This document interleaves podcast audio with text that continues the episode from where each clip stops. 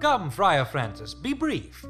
Only to the plain form of marriage, and you shall recount their particular duties afterwards. You come hither, my lord, to marry this lady? No.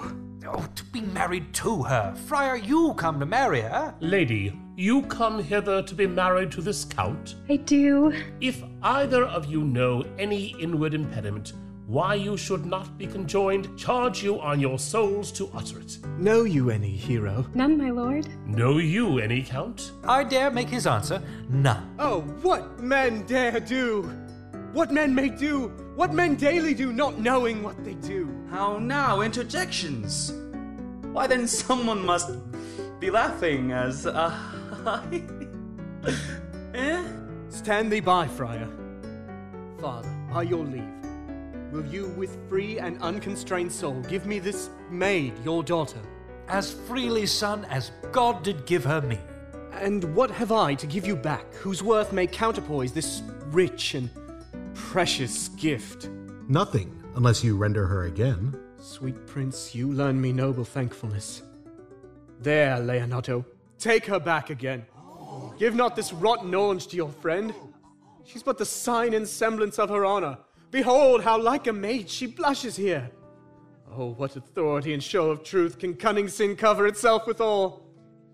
Comes not that blood as modest evidence to witness simple virtue? Would you not swear, all you that see her, that she were a maid by these exterior shows? But she is none. She knows the heat of a luxurious bed. Her blush is guiltness, not modesty. What do you mean, my lord? Not to be married, not to knit my soul to an approved wanton. Dear my lord, if you, in your own proof, have vanquished the resistance of her youth and made defeat of her virginity, I. I know what you would say. If I have known her, you will say she did embrace me as a husband, and so extenuate the forehand sin. No, Leonato, I never tempted her with word too large, but as a brother to his sister showed bashful sincerity and comely love. And seemed I ever otherwise to you? Out on thee! Seeming, I will write against it. You seem to me as Dian in her orb, as chaste as in the bud ere to be blown. But you are more intemperate in your blood than Venus, or those pampered animals that rage in savage sensuality. Is my lord well that he doth speak so wide? Ah, sweet prince, why speak not you? What should I speak? I stand dishonored that have gone about to link my dear friend to a common stale. Are these things spoken, or do I but dream? Sir, they are spoken, and these things are true. This looks not like a nuptial. True, oh God! Leonato, stand I here? Is this the prince? Is this the prince's brother? Is this face Hero's? Are our eyes our own? All this is so. But what of this, my lord? Let me but move one question to your daughter, and by that fatherly and kind power that you have in her, bid her answer truly. I charge thee do so, as thou art my child. Oh God, defend me. How I am beset. What kind of chastising call you this? To make you answer truly to your name. Is it not hero? Who can blot that name with any just reproach? Marry that can, hero. Hero itself can blot out hero's virtue. What man has he talked with you yesternight out at your window betwixt twelve and one? Now, if you are a maid, answer to this. I talked with no man at that hour, my lord. Leonato, I am sorry you must hear. Upon mine honor, myself, my brother, and this grieved count did see her, hear her at that hour last night, talk with a ruffian at her chamber window, who hath indeed, most like a liberal villain, confessed the vile encounters they have had a thousand times in secret. Fie, fie. They are not to be named, my lord, not to be spoken of. There is not chastity enough in language without offense to utter them. Thus, pretty lady, I am sorry for thy much misgovernment. O hero, what a hero hadst thou been, if half thy outward graces had been placed about thy thoughts and counsels of thy heart. But fare thee well, most foul, most fair, farewell, thou pure impiety and impious purity. For thee I'll lock up all the gates of love, and on my eyelids shall conjecture hang, to turn all beauty into thoughts of harm, and never shall it more be gracious. Hath no man's dagger here a point for me? Why, how now, cousin? Wherefore sink you down? Come, let us go. These things come thus to light, smother her spirits up. How doth the lady? Dead, I think. Help! Uncle! Hero! Why, Hero? Uncle! Signor Benedick Friar! Oh, fate, take not away thy heavy hand. Death is the fairest cover for her shame that may be wished for. How now, cousin Hero? Have comfort, lady. Dost thou look her? Yea, wherefore should she not? Wherefore? Why, doth not every earthly thing cry shame upon her? Could she here deny the story that is printed in her blood? Not live, hero, do not ope thine eyes. For did I think that thou wouldst not quickly die, thought I thy spirits were stronger than thy shames, myself would on the rearward of reproaches strike at thy life. Grieved I, I had but one. Chide I for that at frugal nature's frame? Oh, one too much by thee. Why had I one? Why ever wast thou lovely in my eyes? Why had I not with charitable hand took up a beggar's issue at my gates, who smirched thus and mired with infamy? I might have said no part of it is mine. This shame derives itself from unknown loins. But mine, and mine I loved, and mine I praised, and mine that I was proud on, mine so much that I myself was to myself not mine, valuing of her. Why, why, she, oh, she is fallen into a pit of ink that the wide sea hath drops too few to wash her clean again, and salt too little which may season give to her foul tainted flesh. Sir, sir, be patient. For my part, I am so attired and wonder I know not what to say. Oh, on my soul, my cousin is belied. Lady, were you her bedfellow last night? No, truly not, although until last night I have this twelve month been her bedfellow. Confirmed, confirmed! Oh, that is stronger made, which was before barred up with ribs of iron. Would the two princes lie, and Claudio lie, who loved her so that speaking of her foulness washed it with tears? Hence from her, let her die. Hear me a little. For I have only been silent so long and given way into this course of fortune. By noting of the lady, I have marked a thousand blushing apparitions to start into her face. A thousand innocent shames and angel whiteness beat away those blushes. And in her eye there hath appeared a fire to burn the errors that these princes hold against her maiden truth. Call me a fool. Trust not my reading nor my observations, which with experimental seal doth warrant the tenor of my book. Trust not my age, my reverence, calling, nor divinity, if this sweet lady lie not guiltless here under some biting error. Friar, it cannot be. Thou seest that all the grace that she hath left is that she will not add to her damnation a sin of perjury. She not denies it. Why seekst thou, then, to cover with excuse that which appears in proper nakedness? Lady, what man is he you are accused of? They know that do accurse me, I know none. If I know more of any man alive than that which maiden modesty doth warrant, let all my sins lack mercy. O my father, prove you that any man with me conversed at hours unmeet, or that I yesternight maintained the change of words with any creature, refuse me, hate me, torture me to death. There is some strange misprision in the princes. Two of them have their very bent in honor. And if their wisdoms be misled in this, the practice of it lives in John the Bastard, whose spirits toil in the frame of villainies. I know not. If they speak but truth of her, these hands shall tear her. If they wrong her honor, the proudest of them shall well hear of it. Time hath not yet so dried this blood of mine, nor age so eat up my invention, nor fortune hath made such havoc of my means, nor my bad life reft me so much of friends, but they shall find, awaked in such a kind, both strength of limb and policy of mind, ability in means and choice of friends to quit me of them thoroughly. Pause a while, and let my counsel sway you in this case. Your daughter here, the prince princess left for dead. Let her a while be secretly kept in, and publish it that she is dead indeed.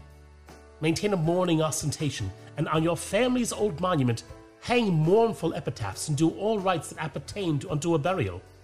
What shall become of this? What what will this do? Marry, this well carriage shall on her behalf change slander to remorse. That is some good. But not for that dream I on this strange course, but on this travail look for greater birth. She dying, as it must so be maintained, upon the instant that she was accused, shall be lamented, pitied, and excused of every hearer. For it so falls out that what we have we prize not to the worth whiles we enjoy it, but being lacked and lost, why then we rack the value. Then we find the virtue that possession would not show us whiles it was ours. So will it fare with Claudio. When he shall hear she died upon his words, the idea of her life shall sweetly creep into his study of imagination, and every lovely organ of her life shall come apparelled in more precious habit, more moving, delicate, and full of life, into the eye and prospect of his soul than when she lived indeed. Then shall he mourn if ever love had interest in his liver, and wish he had not so accused her, no, though he thought his accusation true. Let this be so, and doubt not but success will fashion the event in better shape than I can lay down in likelihood. But if all aim but this be levelled force, the supposition of the lady's death will quench the wonder of her infamy. And if it sort not well, you may conceal her as best befits her wounded reputation in some reclusive and religious life, out of all eyes, tongues, minds, and injuries. Signor Leonato, let the friar advise you. And though you know my inwardness and love is very much unto the prince and Claudio, yet, by mine honor, I will deal in this as secretly and justly as your soul should with your body. Being that I flow in grief, the smallest twine may lead me. Tis well consented. Presently away, for to strange sores strangely they strain the cure. Come, lady, die to live. This wedding day perhaps is but prolonged. Have patience and endure. Lady Beatrice, have you wept all this while? Yea, and I will weep a while longer. I will not desire that. You have no reason I do it freely.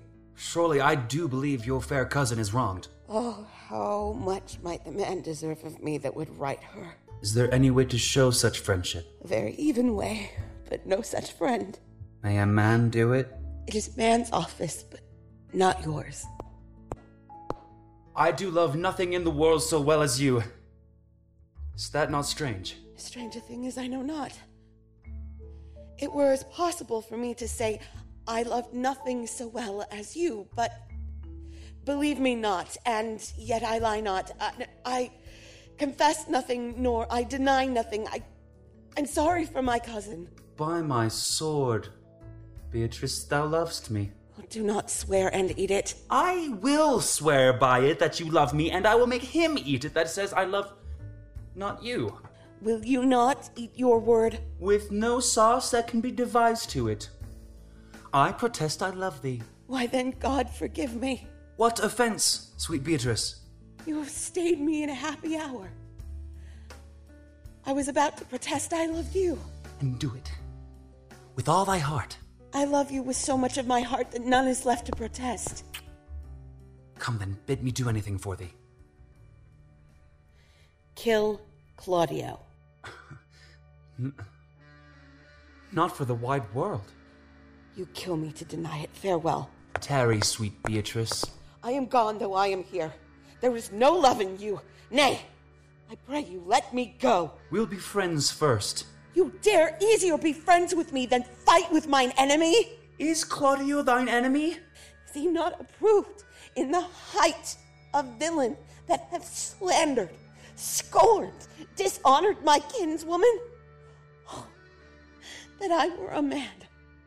What, bear her in hands until they come to take hands, and then with public accusation, uncovered slander, unmitigated rancor. Oh, God, that I were a man, I would eat his heart in the marketplace. Hear me, Beatrice. Talk with a man at a window, a proper saying. Nay, but Beatrice. Sweet hero, she is wronged, she is slandered, she is undone. Beach. Princes and counties, surely a princely testimony, a goodly count, Count Comfect. A sweet gallant, surely, oh, that I were a man for his sake, or that I had any friend that would be a man for my sake. But manhood is melted into courtesies, valor into compliments, and men are only turned into tongues, and trim ones, too. He is now as valiant as Hercules, that only tells a lie and swears it. I cannot be a man with wishing. Therefore, I will die a woman with grieving. Tarry, good Beatrice. By this hand I love thee. Use it for my love some other way than swearing by it. I Think you in your soul the Count Claudio hath wronged Hero? Yea, as sure as I have a thought or a soul. Enough. I am engaged. I will challenge him. I will kiss your hand, and so I leave you. By this hand, Claudio shall render me a dear account. As you hear of me, so think of me. Go. Comfort your cousin. I must say she is dead. And so farewell.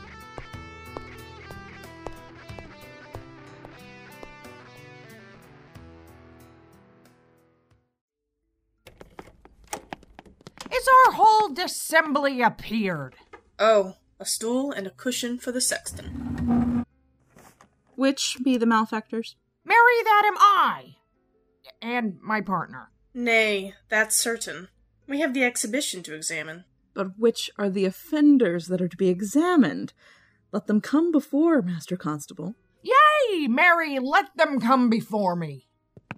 What is your name, friend? Borachio. Pray write down Borachio. Yours, Sirrah? I am a gentleman, sir, and my name is Conrad. write down Master Gentleman Conrad. Masters, do you serve God? Yea, sir, we hope. Write down that they hope they serve God, and write God first, for God defend, but God should go before such villains. Masters, it is proved already that you are little better than false knaves, and it will go near to be thought so shortly. How answer you for yourselves? Marry, sir, we say we are none. A marvelous witty fellow, I assure you, but I will go about with him. Come you hither, Sirrah, a word in your ear. Sir, I say to you, it is thought you are false knaves. Sir, I say to you, we are none. Well, stand aside.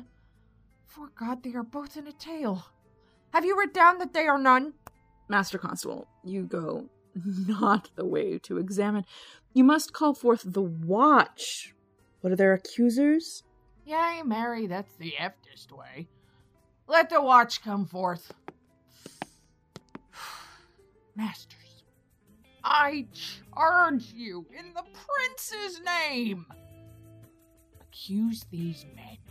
This man said, sir, that Don John, the prince's brother, was a villain. Write down Prince John a villain. Why, this is flat perjury to call a prince's brother villain. Master Constable. Pray thee, fellow, peace. I do not like thy look, I promise thee. What heard you him say else? Marry, that he has received a thousand ducats of Don John for accusing the lady hero wrongfully. Oh, flat burglary as ever was committed. Yea, by mass, that it is. What else, fellow? And that Count Claudio did mean upon his words to disgrace Hero before the whole assembly, and not marry her. Oh, villain!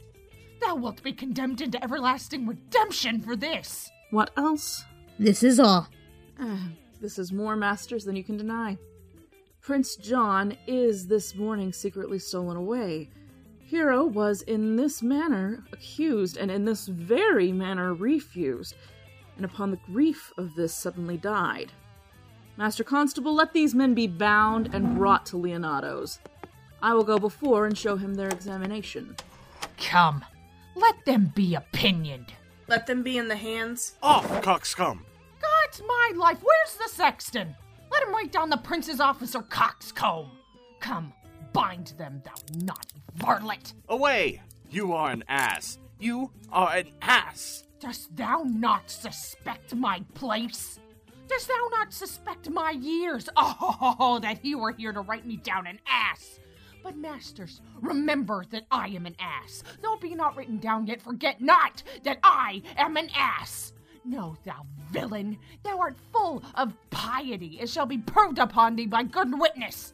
I am a wise fellow, and which is more, an officer, and which is more, a householder, and which is more, as pretty a piece of flesh as any is in Messina, and one that knows the law, go to, and a rich fellow enough, go to, and a fellow that hath had losses, and one that hath two gowns and everything handsome about him. Bring him away. Oh, that I had been writ down an ass.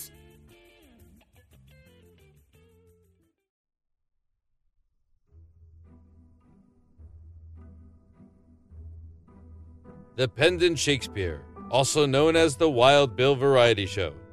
Much Ado About Nothing, Act 4. Featuring the voice talents of Paul Brueggemann as Benedick, Renee Christine Jones as Beatrice, Jason Wallace as Leonato, Mindy Rast Keenan as Dogberry, Chris Hackney as Claudio, Russell Gold as Friar Francis, Katie Keating as Hero, Kristen Bays as the Sexton, Seth Adam Scher as Conrad, Teresa Stacy as Verges, Harry Whittle as Don John, Pete Mylan as Borachio, Dave Morgan as Don Pedro, Anna Rodriguez as the Watchman, Lynn Cullen as the Second Watchman. Written by William Shakespeare. Adapted for audio by Colin Kelly and Catherine Pride. Script analysis and dramaturgy by Catherine Pride. Directed by Colin Kelly. Assistant Director Landon Bell. Featuring the following music Pachelbel's Canon in D major by Broken Lenses. Darkest Days by Joe Nogo. Eye of Providence by Hagen Cold Fingers. Sand by Ray Ginsburg. Gravity by Josh Woodward. We Wait Until Midnight by Kay Sarrow. This Is Everything by Josh Woodward. Easy Lemon by Kevin MacLeod. Balthazar's Song by Vincent Morrison. Bardo by MSTR. And Blackfisher's Tune by MSTR.